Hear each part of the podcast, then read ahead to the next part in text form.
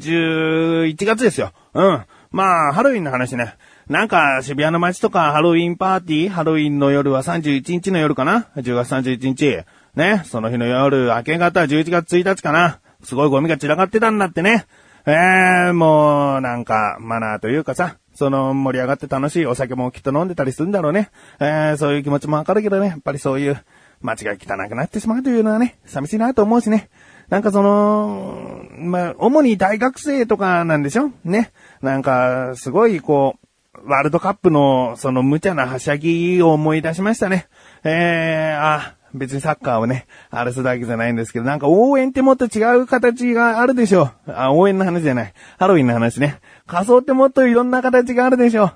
えー、場所によってはちゃんとなんか、パレード的に整列して練り歩いていくところもあると思うんだけどもね。まあ渋谷の街なんかはそういう整備もなく、ああ、暴れて、暴れてはないのかな。まあ、どうなんだろうな。うん、僕は行ってみたいとは全然思いませんけどね。うん、いいんじゃないかな。ああ、良くないや。あの、ゴミダメだよ。ね。ゴミの後片付けはしっかりしようよ。あ自分のね、ツイッターのとあるフォロワーさんなんかはね、その11月1日の夜こそね、また仮装してね、今度はゴミを拾うなんていうパーティーなんかをね、すればいいんじゃないかみたいなね、ことを言ってましたけどね。ああ、いいんじゃないかなと。ああ、お化けの格好してね、仮装してるんだけども、ゴミを拾って、綺麗にしていくね。そういう活動をすればハロウィンだって、ちゃんと認められるのに。ああ、まだまだね、その、年いった人たちなんか特にね、あの、ハロウィンなんてあんまり受け入れられないわけですよ。ね。だからな、なんかこう、歩み寄ろう。ね、こういうことをしていくよ。あの、ハロウィンってそもそも収穫祭とかなんか、あの、子供たちが仮装をしてお菓子をもらうとか、そういうことをしているんだから、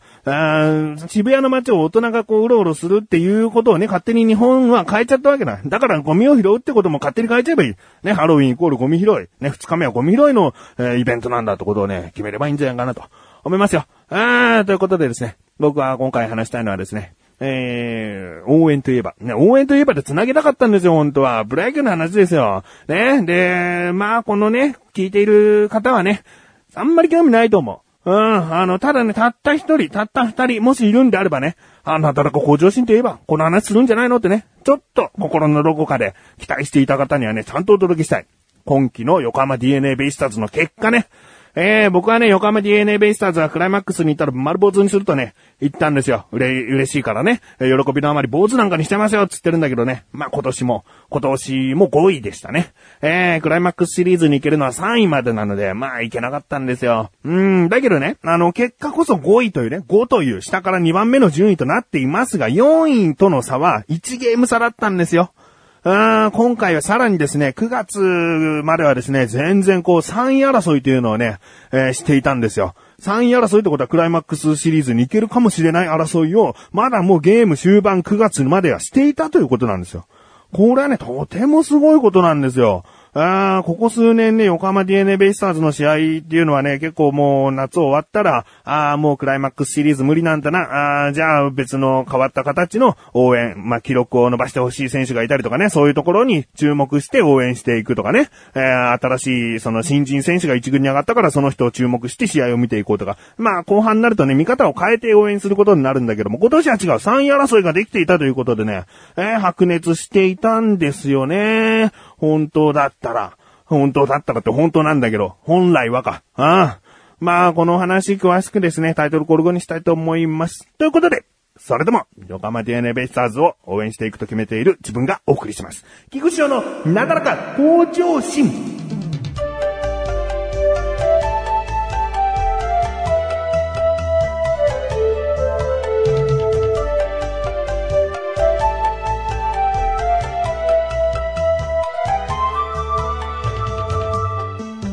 まあね、本来は3位争いを応援するとね、言っていたんですけれども、まあ、まずね、あの、3位になった場合をね、リアルに考えてきちゃったんだよね、9月になった時に。うん、そしたら、ここでもしクライマックスシリーズ行けた、3位になって行けた。そんで、まあ選手たちが頑張って、クライマックスシリーズ優勝した。はたまたもっといい記録が出て、日本シリーズを優勝したとなった場合ね。今までこう、最下位5位ってね、去年、一昨年ってこう、順位を上げてきた中で、いきなりこう優勝とかになると、ね、なんかちょっと、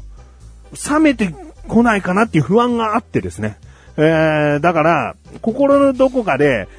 今年もまだクライマックスはいいとね、なんかね、ちょっとね、思ってた部分あったんだよね。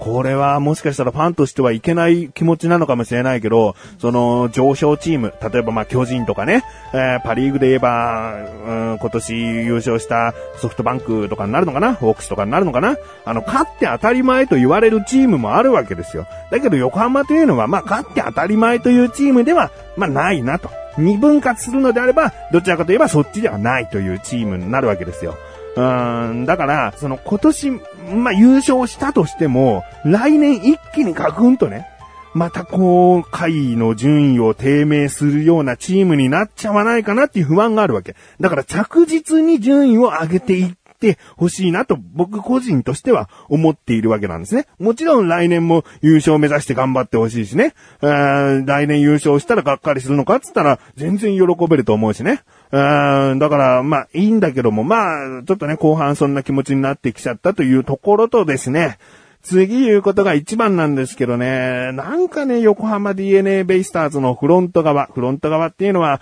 まあ、監督以上の人たちですね。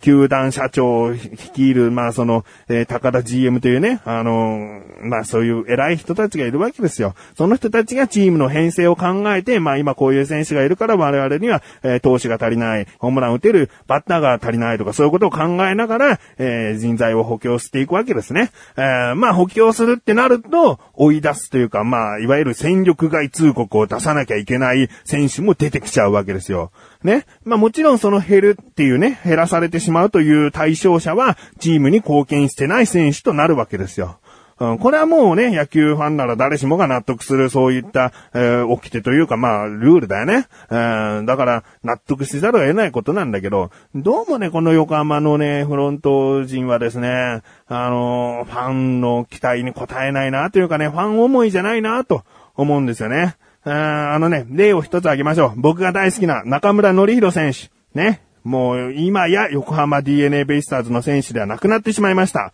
今年の、春頃かな。とあるコーチにね、中村のり選手が、あちょっとしたイチャモンじゃないんだけど、こうしたらどうかな俺はこうしたいなっていうことをですね、コーチに相談したつもりが、これが采配批判と、監督のやり方を批判する行為だということでですね、罰をえー、課せられたわけですね。えー、その罰は2軍に落とされるということなんですけれども、でも監督は去り際にですね、えー、貴重な戦力だから戻ってこいよっていう一言声をかけたということはどっかのニュースの記事で載っていたんですけれども、それっきり今季中村のリード選手はずっと2軍だったわけですよ。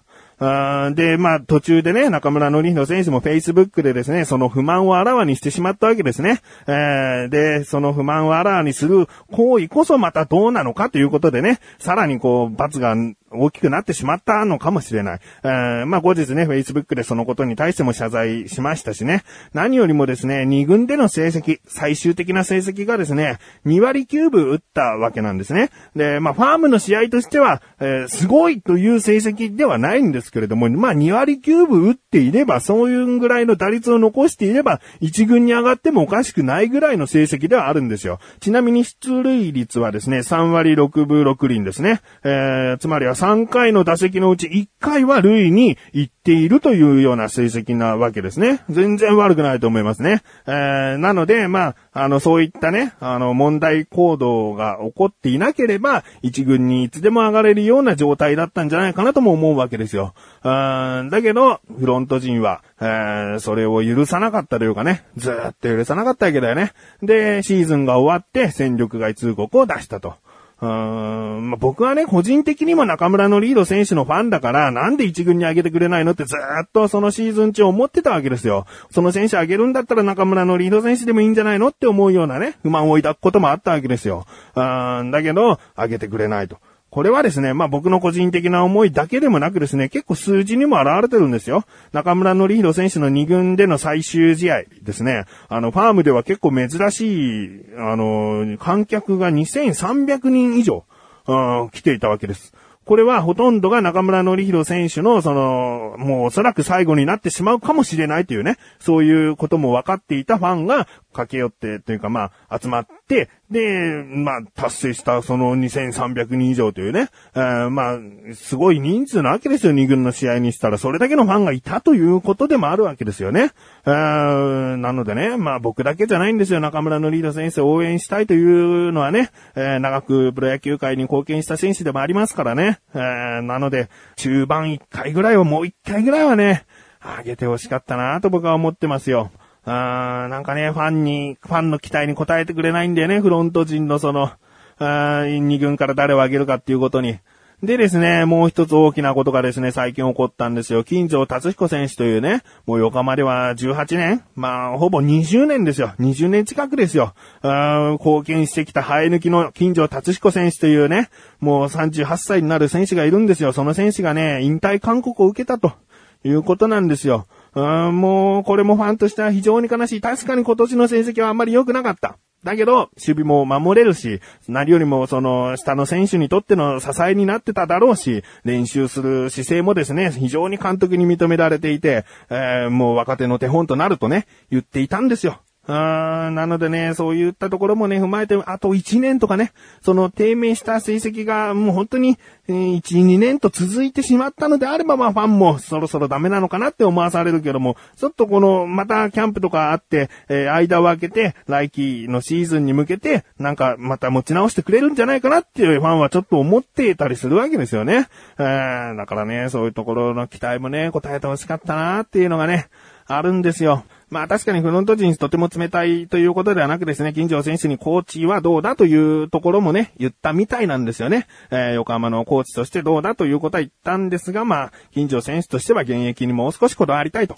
おそらく今の状況でですとね、巨人に行くということですね。その時はまた個人的に金城選手を応援していきたいなとも思いますね。うん。でですね、まあ結局こうやってね、僕としたらですね、もう細かいところまだまだいっぱいあるんですよ。今、例として中村のりの選手と金城達彦選手挙げましたけれども、他にもあるんですよ。若手に対してとかいろいろあるんですが、まあフロント陣のね、その対応がね、あのーファンの期待にあんまり応えてくれないなという思いがね、僕の中であるんですよ。ね。で、とある、とある監督を経験した方がですね、優勝することがファンへの何よりの恩返しだって言ったことがあるんですよ。その監督っていうのはあまりこう、試合が終わった後に話をしない、えーサービストークをしないんですね。ファンに向けて何かって言った時にそういうことはあんまりしない監督で、要はもう優勝すりゃファンへの恩返しだろっていうことをね、言った監督がいたんですよ。だけどね、僕はね、これはね、違うんだよね。僕としてはね、優勝が全てじゃない。もちろん選手が頑張っているから優勝することは一番素晴らしいことなのかもしれないけど、ファンへの恩返しって考えた時には、優勝は僕は一番じゃないと思うな。そのやっぱり横浜なら横浜に所属している選手をいかにこう、えーうまく起用してですね、えーチームプレーを見せてくれて、感動を一試合一試合与えてくれて、結果的にもちろんそういうな試合が続きゃ優勝だよっていう結果が1位という結果が優勝というところでトップに上り詰めた姿を見せてほしいわけですよ。あーなんかこう、もう勝ちゃいいとかね、そういうのってあんまり僕は好きじゃないかな。まあ上昇チームのね、応援している方、巨人とかそういうチームを応援している方はね、勝たなきゃダメっていうぐらいのね、勝ちにこだわるとは思うんですけれども、まあ横浜というのはね、もうここ最近めっきり優勝とか、あの A チームには慣れていませんから、まあね、下の方で頑張っているというところはやっぱりそういうところで見返してほしいかなと。何もかもがこう人を入れ替えてとかそういうことで勝ち上っていくっていうのはね、なんか寂しいなと思ってしまいますね。えー、まあ、来季も、えー、横浜は全然応援していきたいと思っておりますが、えー、なんかこういう寂しいことがあまり積み重ならないで、えー、言ってほしいなと思っております。